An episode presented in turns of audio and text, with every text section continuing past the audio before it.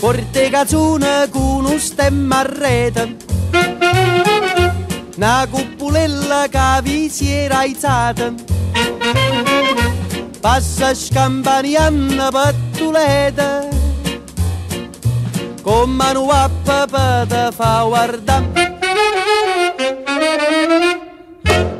Tu fa l'americano. All right, we're back at it. We got a, a, fantastic guest today. I'm so excited to have him on. So this is what I love about creating or doing a podcast and having your own platform. You can reach out to people that you watch on YouTube or that you um, you know look up to and give them value, and then you can get some value back. That's why we have Rafael here today. Rafael, I can I, I can't quite pronounce it, but he's an Don't Italian- worry about it, man. He's an Italian YouTuber, and I've been watching him for about the past year before I was going to move to Bologna to kind of get a feel of what I was getting into. And then I've kept watching him because he did a great job about the coronavirus. And then he also has some wonderful things on, you know, being an expat, moving to a different country, you know, how to get your foot down and, and what all needs to be done. So, my man, how are you doing? It's good to see you. Well, that was quite an intro. Thank you, man. I'm honored. Um, yeah, I'm doing well. Uh, thanks for having me on. You contacted me the, the other day, and I was like, I had actually, I have to say, I didn't hear of your podcast before, but I checked it out. I was like, dude, okay, this guy seems chill. Let, let's make this happen because I end up actually usually um, turning down offers for like interviews and podcasts and stuff because I just don't have the time. But I was like, okay, I like this vibe. Let's roll with this. Ma se bevi whisky and soda, poi ti senti Tu abballo rock roll, tu gioca a baseball, sorda peccamella. Chi te li I appreciate it. I'm glad you could feel feel the energy now. Let's kind of get into what you all do. You're, you're from the West Coast. You said, "Screw it, I'm gonna go live in Italy." I mean, you created a channel. Can you get into like this this expat spirit and why you decided to make this you know big jump? Yeah, so I mean, for me, like growing up, my Italian heritage was always very important because I'm Italian American. Also, I'm Brazilian. Um, um, but for me, like I, my grandfather was a huge influence on my life, and that's like my Italian connection. He would sit me down on his lap, tell me about like things in Italy, tell me about when he was um, growing up, what things were like, and about how where his family was from, how like I mean, I've talked about this on my YouTube channel, but like how bad the water was, like the like you couldn't actually drink the water um, where they were from. That it, it got to the point where even children had to drink wine because that was the only thing that was available for them. Um, and like just all these kinds of stories about him growing up, um, and then his life uh, growing up um, uh, as an Italian American living in East Boston, and um, my that part of my family made their way out to the West Coast, um, and I lived the majority of the time that I was living in the in the United States over there. Um, and then when I was just before I turned 18, uh, it was kind of like, all right, let's let's get on this new adventure um, I moved abroad. I didn't come directly to Italy first. I went all around to a couple different places. But the thing was, Italy was always the main goal. Italy was like this place that I had always had in the back of my mind since I was a kid. And like I was starting to say before, um, uh, actually, like when I was about 12, I had first found out about this whole Italian citizenship, that it was even possible for me to get it. Uh, I told my mother it wasn't, it didn't take much convincing to get her on board and then uh, basically as time rolled on the plan was that i was going to go to high school uh, probably here in italy but the citizenship process just ended up having another roadblock another roadblock another roadblock. And so this whole time like while i'm waiting for my citizenship like life is going by. I didn't finish it until i guess i was 25 26 i don't remember exactly off the top of my head. It must have been like 26ish and um, then as soon as I got that call from the Italian consul, I was like, okay, let's do this. Let's make this happen. Let's get to Italy. It's about time because that was something that I was always so passionate about my my ancestry, my my background, to make sure that I could explore that because that was the number one goal to be able to explore this land that I had been given this love for that had been instilled to me since such a young age that I'd always been passionate about.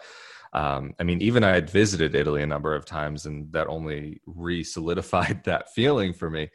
Um, and so that day that I got the call, you pointing to me? Keep going, keep going. Don't worry. I can't going. hear you. Oh, okay. Um, so the where was I?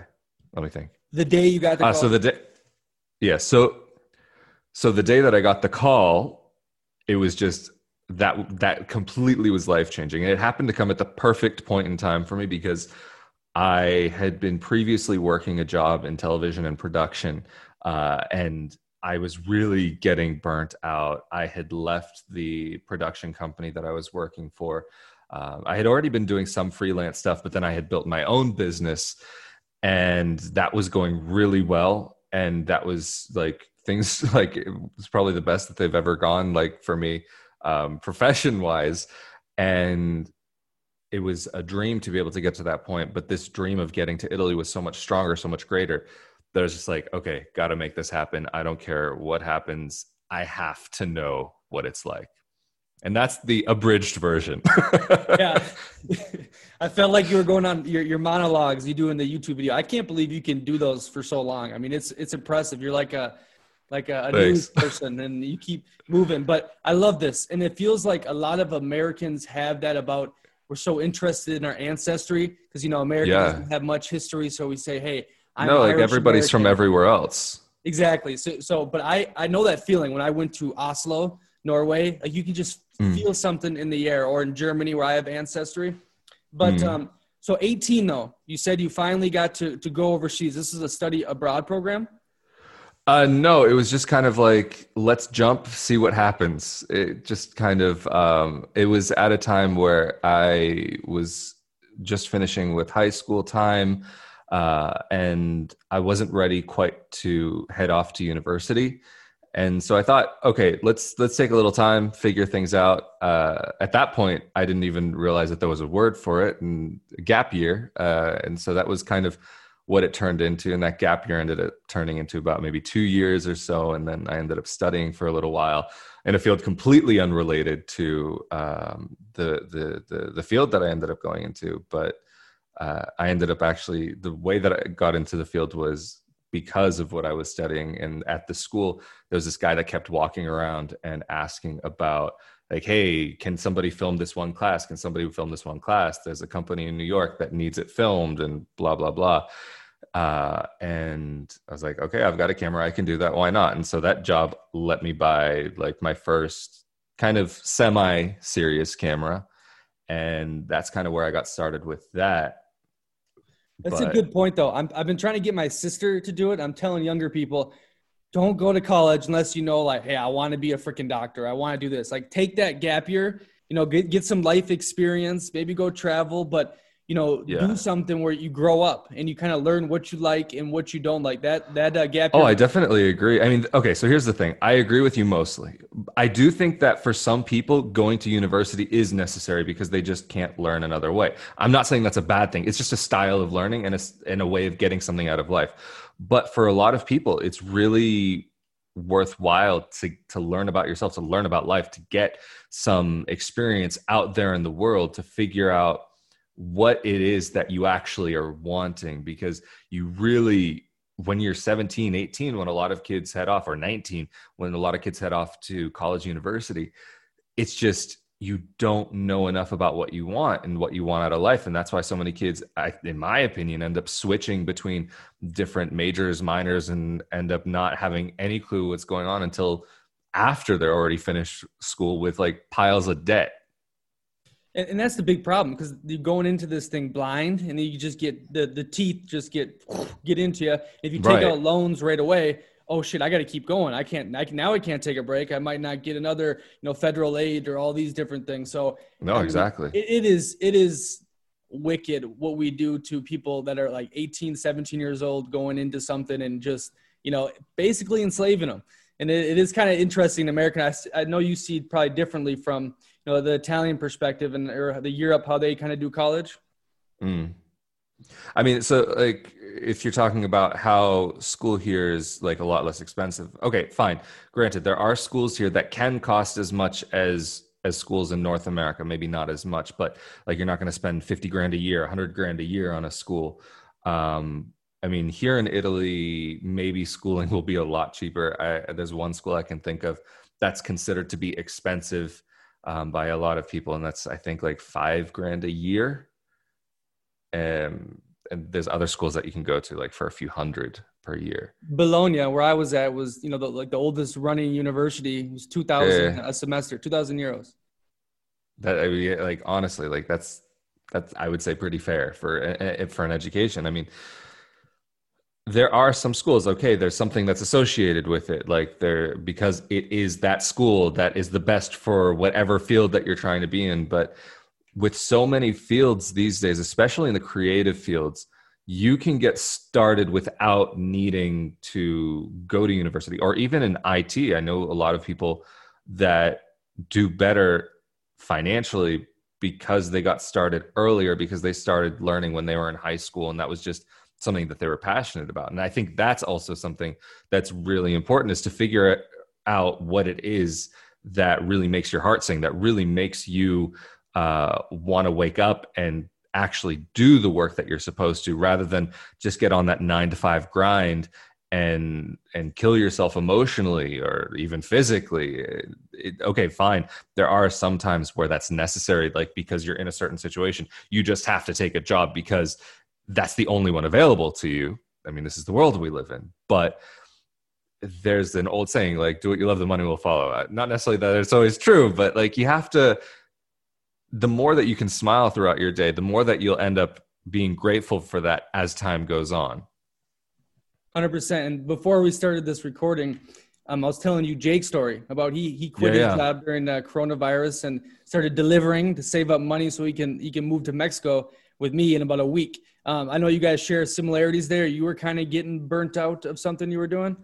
Oh, definitely. And I have to say, like Jake, I, I like I have so much respect for what it is that you're doing because that's, I mean, especially during Corona time, to leave a job during that time when things are so uncertain, like that is a huge step. So really, mad respect to you. Thank you. Um, yeah, man. Like, so that's the thing. Okay, so when I before I came to Italy, I was working in a field that I absolutely loved, but I was working for a production company that I just was getting burnt out. They were throwing more and more and more on my plate and things were just getting a little bit out of hand and I had already been starting to work freelance and building up my own business on the side. And so I just one day there was something that happened and I was like, okay, that's it. I'm finished. I don't want to deal with this anymore. I've had enough of a headache. I was, I think, maybe 22, 23, and I was already getting white hair from all of the stress to do with the job. So I was like, okay, I, I I'm just, I'm done. I'm gonna take a chance and see what I can make happen. And yeah, that's that's when I started my, well, not when I started, but when I really got into my old production business that I had before moving to Italy, and that for me was definitely the right choice at the right time. I'm not saying that's the right choice for everybody because not everybody will get lucky on their first, second, third, or fourth try. I mean, because that wasn't even my first try to make it happen. Um, but if that's what you have inside of you, you need to at least give it a chance. It's better to know than not to know. And especially like single guy, young 20s, I could take a little bit of a gamble. It's the best time to, to take a risk. How did you know? Definitely. How did you feel that you know you were somewhat ready to give this a chance. Did you have some money saved up? Did you have some clients ready to roll? Or were you just like you know what? Whatever happens happens? Um so no i really I, maybe a little bit but like if we're talking about any money saved it was maybe like a couple hundred bucks the equivalent of. Um, it was really that I had just gotten to the point of being so fed up that I literally couldn't take it anymore. Just the stress was getting to me in in it was really having a horrible effect I had a little bit of a business already at that point, and really what it came down to was luck and just being blessed to have the right opportunities come at the right time because if it hadn't have been for those things definitely would not have worked out for me. Fortune favors the bold. Now time out. Was this when you when you were in italy or what, what was going no, on? no this was before. This was before i moved to italy. This was before because uh, like i was mentioning um, my citizenship process was like it took way longer than it ever should have. And this was kind of my twiddling my thumbs waiting for things to happen kind of traveling a little bit working making things happen and trying to figure out how i could get to italy how to make that happen because it had already been like more than half of my life that i'd been waiting for this to happen.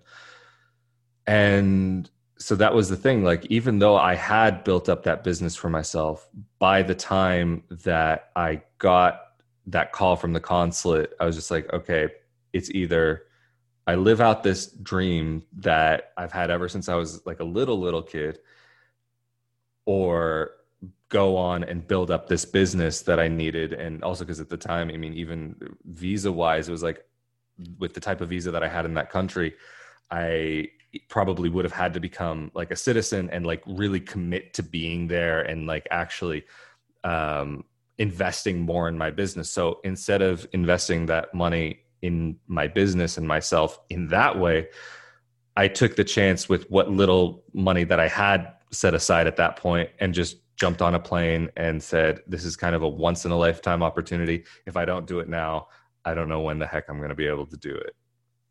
That that's that's ballsy. Now I like that. I like that a lot. So were you like uh hey, yeah, so you're going there with like a hundred bucks in your pocket, uh, mm. not really sure, just like quit your job, all that. What what is the first thing you do when you get there? How do you make yourself comfortable there, and how do you then eventually you know start making money? So I'd say definitely I didn't have a hundred bucks in my pocket, but it, it felt like it at times.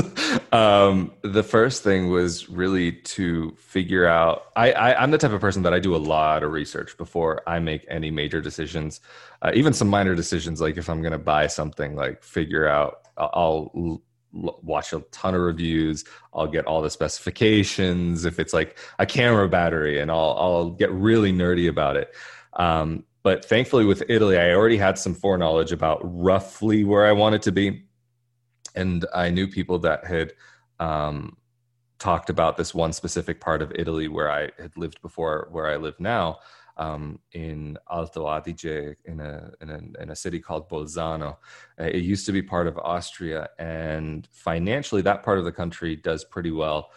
I had heard about a lot of businesses and a lot of startups and a lot of these kinds of things, which for me with the business that I had been doing, businesses, especially startups and small nonprofits, that that was my main clientele. So I figured, okay, maybe it's worth to try and see if I can make it work there. Um, ended up being a nightmare and not being able to work out. And what I had also done in my planning was that I had gotten a TEFL certificate as a backup just in case and teaching English was definitely not something that I was really looking to get into. But I thought, okay, if I have to do it, I'll make it work. Thankfully, I did have that to rely on. And because I wasn't finding any jobs or even couldn't make jobs, because that was one thing also growing up that I was always kind of taught like, if there's not a job for you, you make a job. Um, but because that wasn't a possibility at that point, I jumped into teaching English and got into that for a little while. Ended up getting a little bit burnt out on that. Uh, not making enough. Not well, one second. I, I, like this that you had the backup plan just in case with the teaching English. But mm. why wasn't there any jobs? And and when this when you were getting denied nonstop, I mean that didn't deter you to say, "Oh, I'm going to go home to mommy and daddy," or you know the Italian way of life was just like I had to be here and make it work. No, actually, okay. So I'll tell you, this is actually one point that because I've been abroad for say over 11 years now. One thing that I've noticed with people is that you if you give yourself the option to fail, then that's what's going to happen. You have to just fully commit, fully jump into it. If you don't absolutely give yourself if you give yourself absolutely no other options, but moving forward then that's the only direction you can move even if it's slow even if it's difficult even if there is a struggle i mean even now i would say things aren't quite the best that i've ever had it but i've made that exception i i i, I made choices in my life that i knew would lead to where i am now and I'm happier now, even though I'm not as stable. But um, getting back to that idea of You know getting funny? back. You know what's funny Sorry? though? Another uh, YouTuber that I watched that talks about um, uh, Italy. Have you heard of that Kylie Farewell? Kylie Farewell? Oh, Flavell. Yeah, yeah, yeah, yeah. She talks about the same Yeah. thing. She's like, "Yeah, I'm not quite as stable here, but you know, I wouldn't give it up. It's just the the the game and being in Italy and making ends meet. It's so fulfilling. Yeah. No, I, I I haven't watched her videos actually in a while. I should I should get on that. And um, but no, definitely uh, that's the thing. You have to be willing to accept that, and that's kind of getting back to what I was saying. That if you give yourself that option to fail and to go back, not even to fail, but to if it doesn't work out for you in that country, that if you're going to go, if you're going to give yourself that option to go back home, the amount of people that I've seen in my time abroad that end up like say going back to America, Brazil, Canada, whatever their country may be, and try to make a, a life abroad for themselves again, end up not necessarily being able to really make it. They end up always going back and falling back on that plan because when it starts getting a little tough, you want to seek that thing that's comfortable for you. But it's important to figure out how to be comfortable with being a little uncomfortable in a new setting that's different for you. Okay, there's there's times where maybe that's not even an option for a person and they actually have to return to their country. But the people that I've seen that have stayed abroad and not given themselves the option to go back are the one are the people who've done relatively better. Not that they've done amazingly, but they've done they've had a more successful life as an expat, so to speak. Where is this expat mentality do you think comes from? You personally, but overall the people you've met, seen come and go. Like, why should I sit and suffer in this foreign part of the world instead of go home and be comfortable? What is it that makes an expat brain tick? You know, I think there's a lot of reasons for it, and everybody has like really different different drives behind their their move abroad. For some people, it's just because they got a job that's abroad someplace. For some people, they're in the army. Some some people, it's political. Although I will say that most of the people who I've been in contact with or that I've known who have had political motivations for moving abroad either move back to their country very quickly or never move abroad to begin with. But for me personally, it was just always something that I kind of had inside of me. I knew that moving abroad, like I was saying, ever since I was a kid, was just the next pro- like natural progression in my life. It was never a question about if; it was just about when uh, and how. that's that's always the really big uh, question that anybody has is the how. Um, and for me, also, it was very much that drive to be able to explore my roots and to be able to um, get in, in touch with that a bit more because I had been fortunate enough to see a decent amount of the U.S. before I left as a um, when I was a teenager, and that I was ready for the next adventure. I was ready for the next thing going on, and to see more of the world because you can America the or the United States, I should say, is is such a huge country, but there's always a similar thread tying it together uh, even though you do have regional differences.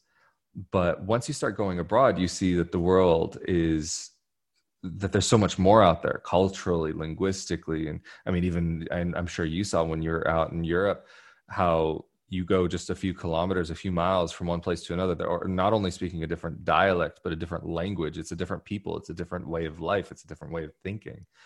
And so that was one thing for me that I just wanted to kind of see more, experience more.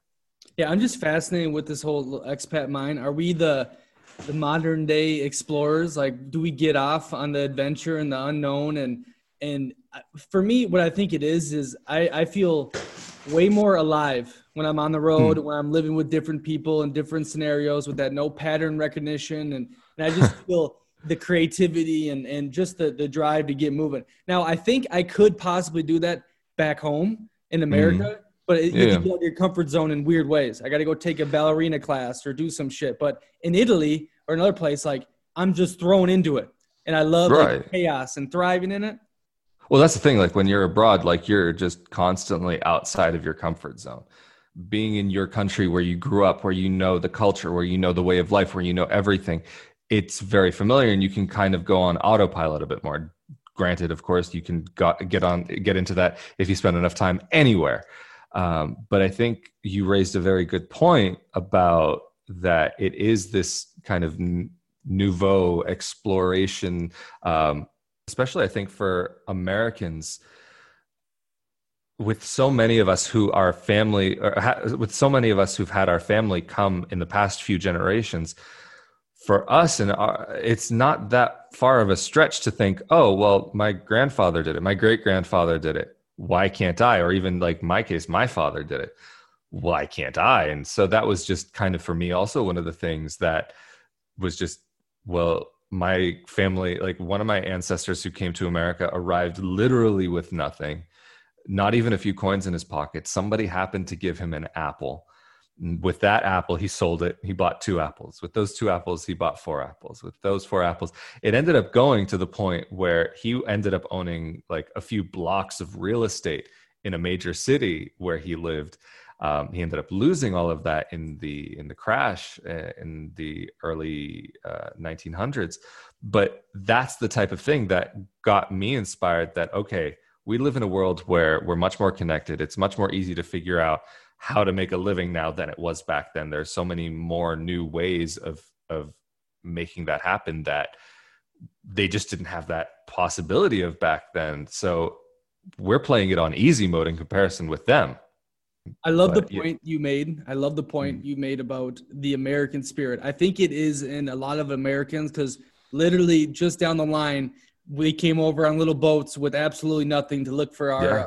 Treasure, and we were all outcasts mostly from from Europe, right? And we have that kind of in our blood to mm-hmm. to go out and and do something. I think that's one of the reasons a lot of Americans now are very anxious, depressed. You see the statistics. I think a lot of people aren't as fulfilled. I think something is missing. Our basic needs are kind of taken care of, and and we're fiending for something more. And I think this is where it comes back to maybe going to see our homeland or starting a business, starting a YouTube channel. Like we're we're trying to find fulfillment somewhere.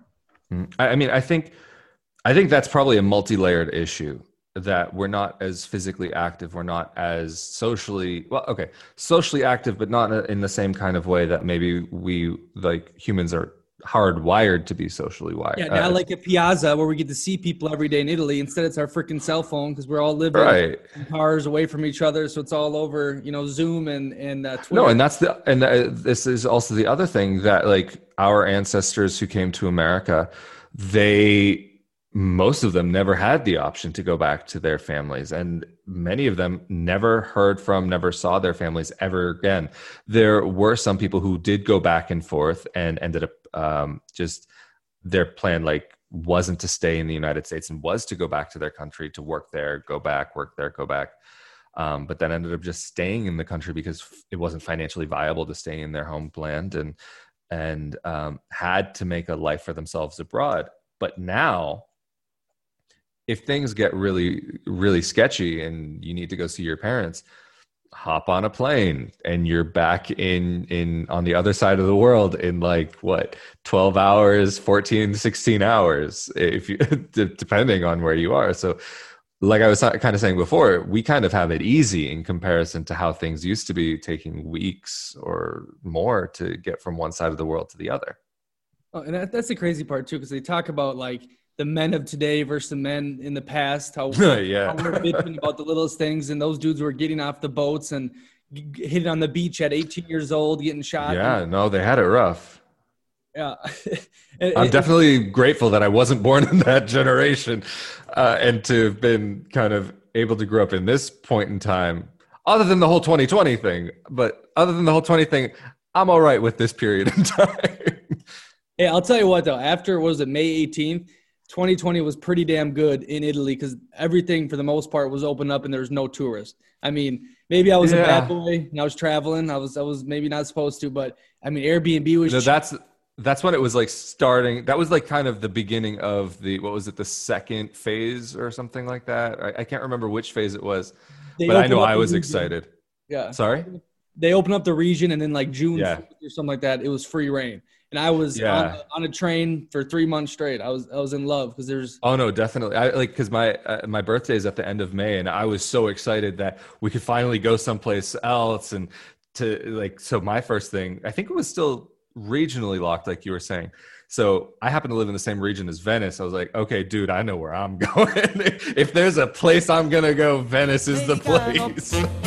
Ma si nati in Italia, sienta a me non c'è sta niente fa. Ok, Napolitan, tu vuoi fa l'American, tu vuoi fa l'American. I was in Florence, dead. There was nobody there. It was a total movie. I went Oh, to Roma dude. early June, and it was like Yeah. It was you never see. It's like when the the the Huns it's- sacked Rome and no one was in Rome type deal. It was amazing. No, is it? And, and I had that same experience in in in um, in Venice. I uploaded a video about this, and my big problem with Venice is that sometimes it feels like an outdoor mall. It's so overrun with tourists sometimes, and just shops and everything. But that was the first time I was walking around there, and I heard not only more Italian spoken, but local dialect, which I had almost never heard before in Venice, and uh, just of all places, like I was thinking, wait, oh, actually, people from here do happen to live here. What a crazy thought! What a crazy idea! It was, it was really a, it was in some ways a chilling experience to see things so quiet, but at the same time, a very wonderful opportunity to be able to get to see these places without all those tourists and to get to actually see it for what it is. Like you were saying, you were in Florence, you're in Rome like actually getting to see those cities in a way that most people never have and never will or at least we hope that they never will get to see it like that again Yeah, and obviously, so the whole fortune favors the bold thing. I mean, at that point, mm. everyone's you know stay in your room and hide and cry and like I get it. You don't want to spread it or be asthmatic and you know kill old people and all that. But you know what? That that that was the rewards of going out there and saying, you know what? If I get deported or if I catch the corona, worth it to me. I want to see it all. And I got to see. You know, I was in the moth. I was everywhere in the South, Sicily, and there was nobody. And it was like this is this is a movie, you know, and that's the whole idea with Yeah. this comfort zone thing. And I want to tie it back into, you know, what you do with this YouTube channel because I love it. I've been watching. I probably watched you, man. hours and hours of your content, the million thank dollar you. voice. Um, but it, it never starts off like that, and it's not easy to do this content stuff. You know what I mean? Oh, no, definitely not. Over here, or you suck at the beginning, and and I'm wondering, kind of your whole is this similar to your expat thing about hey, I want to make the jump. I know I need to be over here, and now I you know I want to make a YouTube channel. I want to put my voice out there, or where does that drive come from? Um, so actually, that the whole drive bet- behind my YouTube channel was that I had gone through so much BS in my own life, and I had gone through so many sleepless nights and so much stress that I wanted to put out content out there so that people could have access to that. Um, the content that I had been looking for, looking for advice, looking for information, looking for the up and like what's up and what's down, like what are those ABCs and one, two, threes of living life abroad and there was some stuff out there at the time um, but not necessarily so much from italy and not necessarily from another guy's perspective.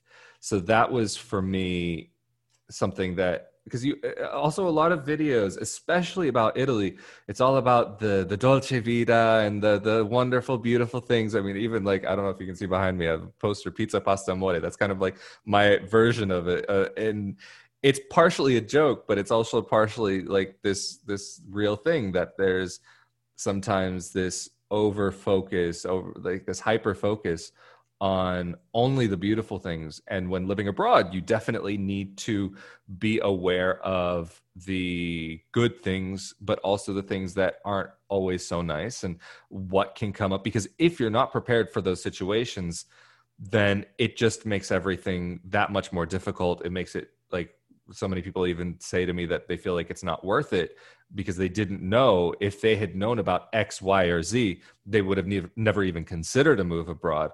And so my goal is to try and give a realistic view. I mean, also, I mean, there's a lot of wonderful things in Italy. And I would say for me, even though there's some things I'm not 100% crazy about, you have to weigh everything out and take the good with the not so good and i mean that's also something that you find all over the world. It's like you have crap that you have to deal with everywhere. It's just what's the crap that you're willing to deal with? What's what's it that you're willing to what are you willing to put onto your plate and and take on as a project? Uh, and that project could even be your life for example. And i think What that can be applied to various aspects of life. What were some of the things that when you got there, you're like, damn, I didn't expect it to be this way, and some of the things that kind of took you back? For me personally i actually i wouldn't say that there was too much that took me off guard just because i had been dealing with the italian bureaucratic system for most of my life at that point and i had been to italy a number of times. But excuse me um, i guess maybe there's been times where i've been surprised at how similar things can be um, even while they are so very different um, that maybe things weren't as as um, as tough as I thought that they would be in some aspects, and some other aspects uh, they ended up being more complicated. I mean, even everything from dealing with the cell phone company to just going out for a bite to eat. Uh, I mean, there, there's all these little things that just end up being um, like these little cultural differences. There are definitely some definitely sometimes that they catch me a little bit off guard. Um, for example, um, I mean, just a stupid little example, but I think this is an, uh, something that you end up seeing in various other areas of Italian life. Like when you go to some places, you pay, like, for example, um, let me think. Recently, I went to the supermarket. And if you're going to go buy a cake at a supermarket, you expect that the price that you see is the price that you're going to pay. No, I mean that's just I would assume that if I see fifteen ninety nine, ten ninety nine, nine ninety nine, that that's the price I'm going to pay. However, here, at least at one of my local supermarkets, not all places are like this, but um, I know a lot of cake shops do this, where it's fifteen ninety nine per kilo. So a cake that I thought like I was going to some friends and it was uh, we were we were just having a little celebration because somebody got their citizenship recognized recently. Um, so I was gonna buy a cake, like fine, why not? Like I saw it was like eleven ninety. I was like, okay, that's a decent price for a cake that size. Why not? The woman said, okay, the price is twenty eight fifty. I'm like, excuse me. I thought the price was eleven ninety. um, so there's little things kind of that can come up and pop up and surprise you just because of a different way of processing the world around you and a different approach to things.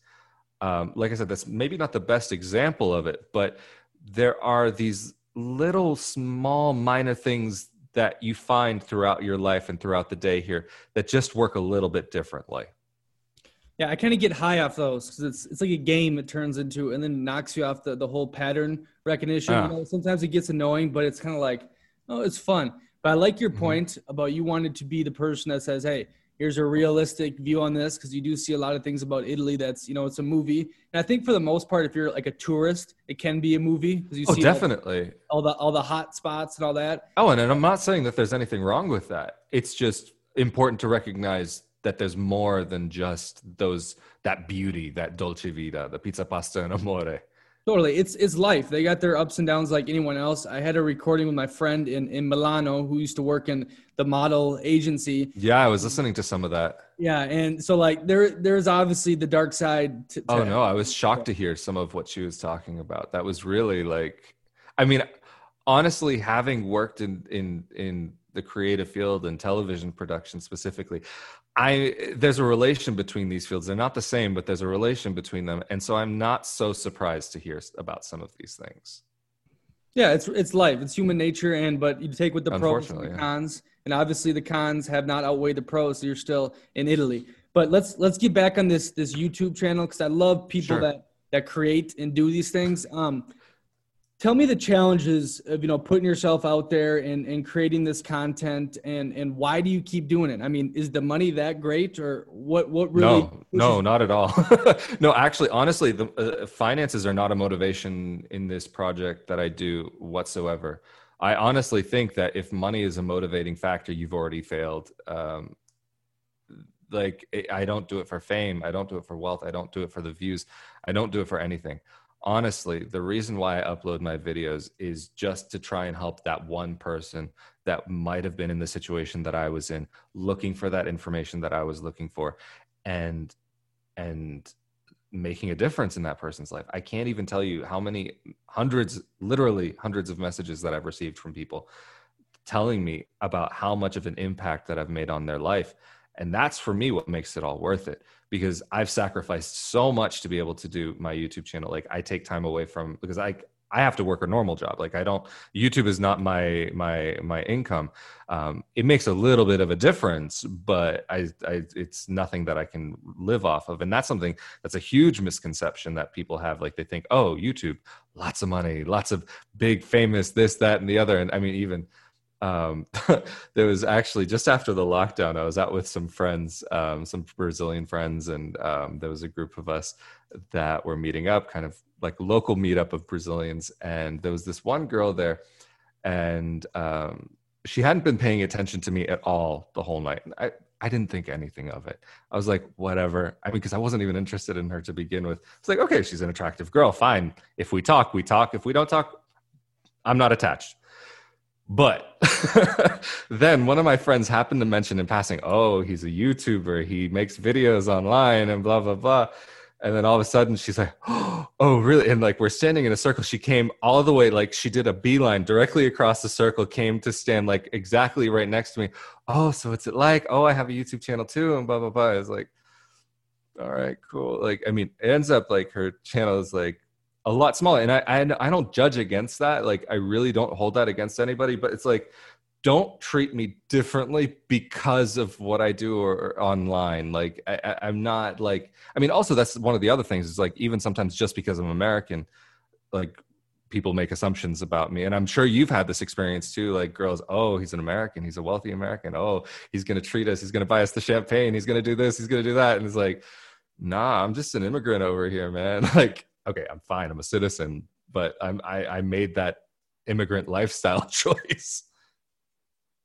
But um, uh, going back to the whole thing about building up the YouTube, like I was saying, like the financial side was really not something that I was motiv- motivating me. Even I hadn't considered it until a, quite a while after I started making videos when one of my subscribers, a regular viewer who I'd been in contact with, who was really supportive of what I did, and um, he said, "Well, why don't you open up a Patreon?" And and because I mean, you've got to make something from this. Like, you can't just keep on going like this. And I had mentioned briefly, just in passing in one video, not really even thinking much about it, that I was like, like that I was having a difficult time, like making a life out in Italy wasn't easy. And he's like, well, why don't you just try it? And I was thinking like, okay, if there's one person who's saying that, then maybe there's another person who would be willing to throw a couple bucks my way. And ended up that, yeah, that there were a number of people who were willing to do that. And like I was saying, all these messages from people that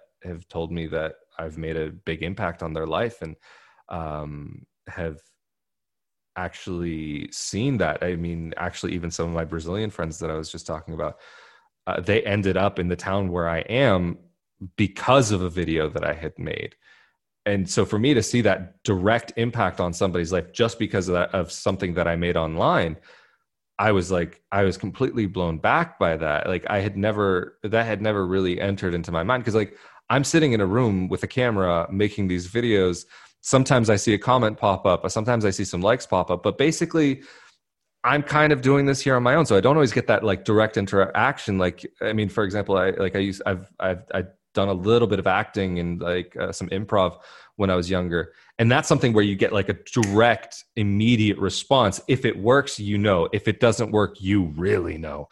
And on YouTube and online, you just you can see a little bit, you can get an idea of something, but you don't get that same kind of like knowledge of what happens until somebody actually takes the time of their day to let you know what you've done for them. And there's been times like I've been brought to tears with like some of the stories that people have shared with me.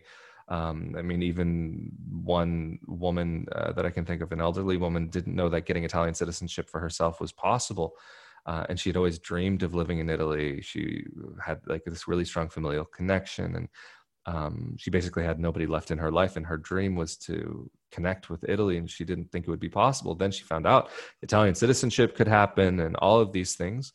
And um, then that just it completely changed her life. Uh, Here's a great point, though. It's it's usually, especially when you start off with this creating stuff, it's not monetary, but there's a shit ton of value, you know, in way different ways. For example, like I said, definitely at the beginning of this video, I've been watching your stuff for about a year. You know what I mean? Wow. we're talking face to face. Hopefully, develop a relationship. You know, I'm yeah, and that's what I'm saying. Like, there's when you put value out there, it usually comes back to you in certain ways. You Know what I mean?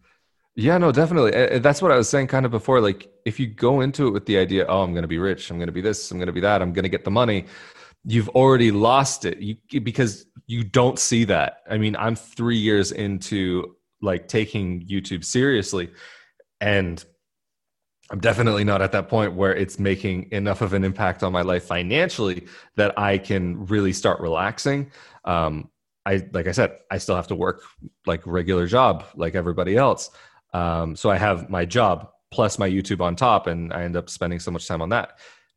But it's the other little things that end up making it worth it in the end. And I've met like a number of my subscribers and I've had great times with them. Some of them have become friends, like really good friends. And that's been another way of like um, that little something to gain from from what I'm doing. Uh, but like I said, really for me, the main goal was to make the video that that one person would see that one time that would make the difference uh, between them going crazy and having an success a successful um, transition as an expat or even to getting their Italian citizenship. What's your top advice for people that are like, hey, you know, I can draw or I want to do a podcast or I have this skill and I think a YouTube would be cool. What is your top advice for someone that wants to start, you know, creating? Do it. That's it. Uh, but the thing is, that's the short, like quick, simple answer. It's a lot of work. And I would say definitely do your research and look into how you can get yourself out there because posting the video itself isn't good enough. It's definitely a way of getting out there, but you also have to figure out how you're going to draw people in and how to reach the people that have the interest in what you're talking about. Because i mean for me like what i talk about it's a niche within a niche within a niche. It's for people who are interested in expat life for people who are interested in expat life and potentially interested in italy or mostly interested in italy. And then also the content that i make for people who are interested in italian dual citizenship where it's the amount of people who are eligible for Italian citizenship, okay, this is a larger group, this is an umbrella group. But then the amount of people who are serious about it, then the amount of people who are serious about it and then go on to actually start taking the steps to do it is even smaller. And then the people who are serious about it go on to take the steps to do it and finish the process. This is, a, a, like I said, a niche within a niche within a niche within a niche and so you have to really make sure that it's worthwhile for you and emotionally. And to take those steps to see to really get a feeling um, for if it's something that you really feel like you can grind on that you feel like you can drive yourself crazy with because you will. And that's one of the few ways of making things happen. I mean, even with yesterday, for example, I uploaded a video about what's currently happening here with the new decree that was just put out over the weekend, uh, as well as about um, a protest, some of the protests that have been going on here in Italy, uh, and and uh, there was one that happened to take place in my city, and I drove myself crazy making that video happen. For me, it was worth it because like I'm getting this piece of information out. And there were people who commented on the video that were like really glad to know to get that on the street kind of perspective uh, rather than just a regular news source. And that's something that I think also people have to consider is that people are looking for those alternative forms of entertainment. And what is it that you can do that not only works for you to make on a regular basis, because consistency is definitely key um, but also what sets you apart from the other person doing the same thing that you're doing? Or are you in a field that nobody's really doing what you're doing? I mean for me with the content that i make there are some people that do that do talk about these things. But I definitely try to set myself apart and do things in my way that works for me that is based on my personality and how I do things and the way that I do things wouldn't necessarily work for somebody else. And the that's why I even say like if people have asked me about like building up a channel or trying to build something for themselves online what works for me won't necessarily work for you. So that's why I don't give so much advice on that. Um, but these basic things that I've talked about so far are consistent I think with everybody that you just have to really keep pushing no matter what. There definitely has to be a point where it's like all right, is this a hobby or is this something that is going to be more than a hobby? And is this something that's viable? Is this something that I'm actually getting something out of? Because if you're not getting that something out of it, then maybe it could be time to put that project on the shelf. And it's it's important to be realistic about it. I think a huge point to hold on, Jake. I think a huge point is to um, think about everything that you are getting from it um, in terms of like skill building, um, relationship. Definitely, that's huge. So, yeah. So, like for example, you you work in um, media, right? And I bet you learned a, a, crap ton about editing and, and shooting and lighting, and and you got your mm-hmm. little your your mic that's really good. So I think a, a big point is like um, writing down like, okay, and I'm not making money here, but what am I gaining from this? Isn't it worth? Is yeah. it worth hours? Do I love doing? That's it? a huge point though that you've that you've raised is the skill building um, like when I was talking about the the job that I that I quit uh, in the the studio before, that was something that was such a huge influence on actually what I do now. Um, with some of the skills that I picked up there and learning little bits and pieces and little tricks here and there, um, not only in editing but also organizing um, file systems. Like it just there are those little things that you learn along the way that end up making a difference. And when you're starting to get into content creation and making things, you end up seeing what works for you and how works for you. Oh, maybe I do it differently this time. Continually test things out, even if it's little things like even on my YouTube channel, I'm always testing something out. I'm always, it doesn't usually look like it, but I'm always trying something new, trying something a little different, trying something. And most of the time, people don't know. And it just is this kind of gradual progression. Like I can watch some of my videos um, that I recorded, like some of my very first videos, because I started working on this project five years ago, but I didn't start publishing it until three years ago. And I looked at some of the videos from five years ago and like even my personal, like my presentation skills, I can see have changed in that period of time. I mean, also I've grown as a person. That's just part of life. In five years, you do change a little bit. Um, the person who you are remains always the same, but you you continually add to that, and so it's it's something to very much keep in mind, like you were saying, about what are those skills that you were learning and what are the new skills that you can learn and to better what you're doing and maybe apply that to other aspects of your life and what other aspects of your life can you apply to what you're doing in your content creation i think that's a, an excellent point especially like if you go on our instagram page uh, i make mm-hmm. like a lot of the graphics on there and if you look at the early no ones, you've got like a really amazing feed i just have to say Thank you. I appreciate it. But it's cool to see like the progression of like where we were a year ago to where we are now and what we're doing differently. But you said uh, you brought up like how much actually like hard work it is, and I think that's a misconception for a lot of people. They see mm-hmm. they watch a lot of YouTube, the Jake Pauls, yeah. the, the Dobrik's, and they think it's yeah. just easy, and so they start and then they quit after you know a few months or a year. How did you? Oh, I would say even people quit before that. Like once they see that oh they're not going viral, they're not getting that mad bank like Jake Paul, David Dobrik, like these people that they don't see that immediate result that they just they get so because reality's a bitch reality will slap you you got that right they're all special and then all of a sudden like oh maybe i'm not and that hurts. That's an ego kill and you got to get over that know what i mean? But i mean the thing is like you one thing that it, there's a lot of misconceptions around content creation and um, like online content creation and media and even in television content creation um, that people think these things just happen these things just appear but there's a lot of work that goes on in the background. There's a lot of um, i mean even like for us setting this up like you and i had a, quite a few messages back and forth. I mean it ended up being pretty easy but granted there's that back and forth behind the scenes. When does it work for you? How does it work for you? Um, how are we recording? Like what are we doing exactly?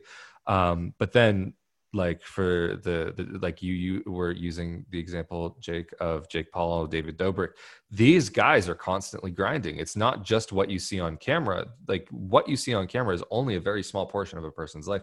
And even in my case what people see on camera and the amount of my life that i share is only a very small portion of it. And so there are people that will comment on various aspects of my life like the, the very little pieces that i have chosen to um, share that they start having these huge opinions. Oh, you need to do this with your life. You need to do that. And it's like, this is only part of my week. This is like, I made, for example, there's this one video that I made about trying all different kinds of Italian um, snack foods and um, and like these like to go kind of fast foods and someone commented like oh you need to watch what you're eating it's so unhealthy and blah blah, blah. like i tried like maybe okay granted i tried like seven eight different kinds of things ten different kinds of things i don't remember what it was and yeah of course if you eat that all at once like you're gonna get sick you're gonna get fat you're gonna get unhealthy but i only had like a little bite of each thing and the amount of food like it was a pile of food. I ate that over the course of maybe two or three days in the end. Like i tried to bite a bite a bite for the video for the sake of the video but that was multiple meals for me. And so there are those things. Also again like getting back to what i was saying about planning you have to plan your videos out or your content out because not everybody makes videos um, but you sometimes have to plan out what you're doing to make sure that you're not sinking too much money into it or that what you're sinking into it is realistic. And so that in that case of buying food i was like well i need to eat anyway. I do happen to be human so i'll make this work. It's more than i would normally spend but for the sake of making this video it's worthwhile enough in this case. And that's something also i think that's important to keep in mind is is it worthwhile enough when you're making that content? Before I started doing podcasting, almost two years now. Um, wow. I would look, I would look at the Jake Pauls and the Logan Pauls and like these dudes are just idiots, and and that's how the public looks at them. But you have no idea what they do behind the scenes, and and oh, not definitely. even that. All that they were vlogging every day at one point. But yeah. the amount of shit they got to take from people, they have to zone out everything. The more crazy they can do it, the more reactions. They're quick cut cameras. These dudes are very persuasive. They know exactly what they're doing, but the yeah. game behind the screen is insane. And people, unless oh no, definitely don't understand it. But the thing is, also, I would argue there is an aspect of luck that comes along with getting large with that kind of content because that's personality based and you have to be at the right place at the right time for the lightning to strike and they got lucky that they got their start on Vine at the right time and built up that audience there at the right time. And then, right when Vine closed down, they hopped over to YouTube just at the right time. They had a lot going for them that was luck, definitely. However, there is also that grind in the background that they clearly learned from what they had been doing. I'm sure there was some of it at the beginning that it was kind of like, hey, just goofing off, having fun with your friends, um, and just doing it for a laugh. But then you start noticing, okay, this works, this doesn't work, this doesn't work, this works, this doesn't work. And there is a genius behind that. I will definitely argue that maybe these guys aren't the most intelligent in the world and maybe don't always make the best decisions. But we always see that because we only see part of their life. We don't see the full scope of what's going on. But of course, you you raised that wonderful point that there's a lot of genius and a lot going on um, that's required to really get that rolling. And then once you've started at their level of content creation, um, there's a lot more of a grind in the background to make sure that things keep going and are able to to be sustainable on a longer term. So they're not just invested financially and time wise into their YouTube channels or into their social media, but they've got various other things and businesses going on in their life, which end up being for most people on YouTube. It's not the YouTube that you make your your finances with, or the content on another platform, or even like um, for podcasting like it's through other various means that you end up making that um, the your reality and it's just kind of these social media outlets are your public outreach to be able to better push what you're doing for lack of a better way 100%. of saying I'll tell you what the biggest part though about those dudes and anyone that like kind of blows up on social media or the YouTubes is the ability to take the heat. If you see a viral Oh, yeah. video on Facebook, every freaking comment's negative. Know what I mean? Yeah, but if you're 70 million views, they're getting paid a shit ton of money if it's over three minutes. But these people are so good at just zoning out. And I think it's very hard for humans. I don't think we've evolved to be able to take a million different opinions thrown at us. Oh, oh I hate this about you. This is stupid. You're this, you're that. And to be able to totally zone that out with this content is insane. And you got to give them No, for that. No, honestly, like my channel is so much smaller. I'm uh, like the subscriber count is like I think we're just under 17 and a half thousand now, probably Which getting pretty big for Italy, though. I'll give you that credit. That's I don't see Oh, thank you. I appreciate that. YouTubers. Uh, no, I mean, like I- I'll, I'll take that. I'll definitely take that. Um, but in comparison with their channels and the amount of interaction that they get, it's much smaller. But I already see what some larger YouTubers I've heard talking about over the years. Like, there's a certain point where you have to stop looking at the con- uh, comments and have to stop responding. Um, because there have been times like especially on more difficult subjects like we like what we've had this year corona that's been such an overly heavily politicized um, subject that sometimes on those videos i have to take a step back because it just ends up getting like it, it becomes like a flame war unfortunately and i really hate to see that because that's definitely not what i'm trying to build. Um, it's just i mean there's a lot of things that are like somebody politicized a sandwich that i bought or a gelato that i bought one time. Like how the hell do you even do that? Like come on.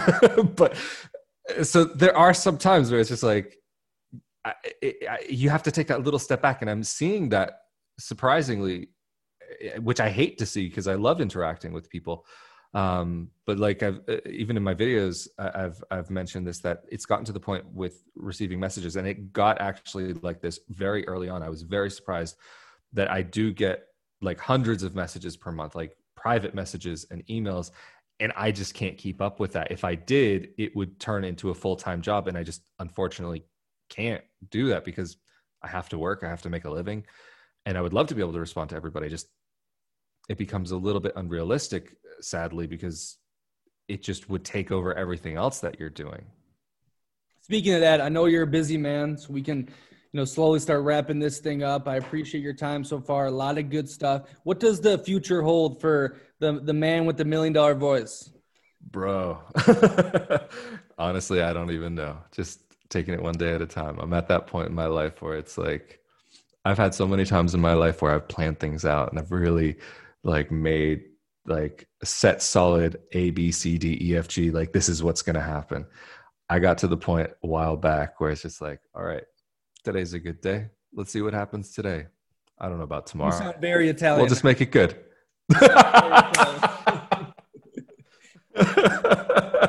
I mean, it kind of rubs off on you a little bit. And also, I mean, I happen to have this in my ancestry, my family. And so, like, a little bit of this kind of came, came along with the territory. what I, I saw some. I've never been to Rivolio, or how do you say it? Rovigo, Rovigo. Yeah, but I saw the photos on your Instagram. It looks like a really nice, cute, cozy city. Yeah, it's it, like I have to say it's it's definitely not like one of the top locations to visit in Italy. I wouldn't even recommend it for a lot of people to visit. Um, the center is really cute. Once you get outside of the center, it's not the the most adorable place. It, it's not. It, it, it's it's fun. It's nice. It's it's a quiet small city. Uh, about forty thousand people live here, um, and one of the reasons why I like it is because I'm somebody who likes that more small town life, but with a little bit of going on. Uh, and so you have restaurants, cafes, theaters here. Well, when things are normal, everything has been. Now there's so many restrictions. Trying to figure out up from down is getting more and more complicated day by day. But yeah, actually walking around this town, it, it- there's some really cute little scenes here. It's it's it's a it's a real blessing to be able to call this place home. I have to say. Let me rapid fire a qu- some quick uh, Italian questions. Okay. Um, first, your top three favorite cities. Ooh, that's a tough one. Um, Rome, Merano, and um, oh, let's throw in Rovigo just because I call it home.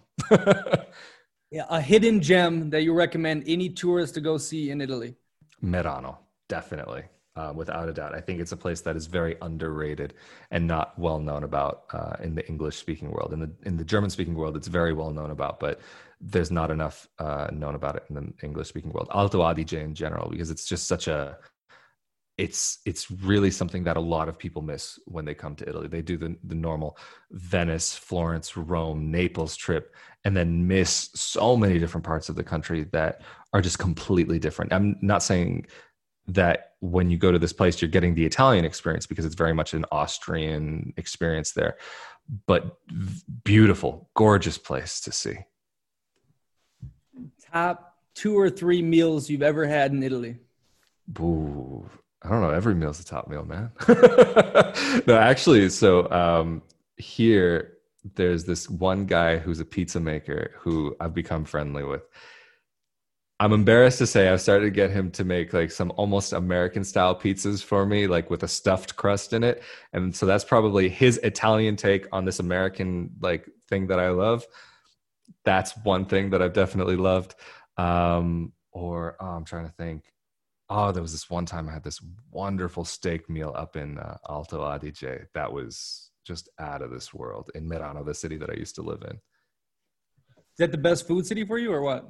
No, definitely not. Um, because it's mostly like German style food and it can be really good, but it can also be really heavy. Um, best food city, that's tough to say because everywhere you go in the country changes so much and everybody has their own regional dish that if you start saying this is the best place, that's the best place, you're you're comparing apples and oranges to an extent.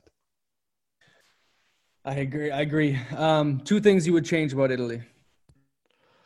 Um, you know, honestly, if I wanted to change it, I wouldn't have come here. If uh, I, that's something that I take in in my life, that if it, even like for example in a relationship, if if I meet that person and there's something that I would want to change something about them, then I've come to the realization that that's not fair to them. It's not fair to me.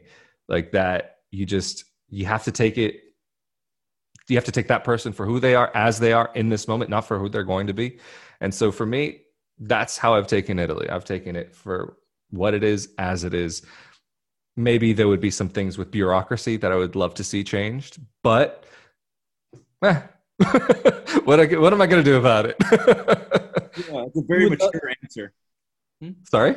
So that's a very mature answer. That's all. Uh, I try. I try. I'm still a kid at heart. we love the book "How I Found Freedom in an Unfree World." That's basically that philosophy. Um, I was gonna, I'm gonna have to check that out. I was gonna say, and I forgot. Getting old, man. Getting old. You know. Thank you. hey, thank you for coming on here. Um, I appreciate it a lot. I had a fantastic time um, talking with you. Now we have a little thank community here, and let's say you know someone was thinking about doing some expat stuff, or you know had some some good uh, YouTube going on or creating. Could they come to you and and uh, when you have time, uh, maybe talk with them? I can try. I can definitely try. I can't commit to that sort of thing. Like I was saying, like I get so many messages per month that unfortunately I'm getting to that point where I can't respond to everybody. But uh, if I'm able to pass on anything, I'm always happy to if I can. Fantastic. Can you shout out your, your YouTube channel in, in socials? Sure. So my YouTube channel is youtube.com slash Rafael Di Furia, R-A-F-A-E-L-D-I-F-U-R-I-A and all of my social media is at Rafael Di Furia or slash Rafael Di Furia. So Instagram at Rafael Di Furia, Facebook slash Rafael Di Furia. Um, basically, if you type in my name, you can find me online. I remembered my question. The one lesson, ah. the one lesson from from moving abroad, doing the expat thing, to creating your YouTube channel, to living in Italy, like a lesson you live by or that you've really taken in from all the experience. Wow, that's a that's a tough one. Maybe get comfortable with being uncomfortable and put yourself out there. Maybe try and push yourself to get into things that you might not normally get into, of course within reason and just to kind of take those risks, to put yourself out there a little bit more than you might normally. Live bold, baby. I love it. Hell yeah. thank you, Rafael. No, but really, guys, thank you so much for having me. It's been a really great time. I hope we get to do this again. Yeah, Thank you. It was fun.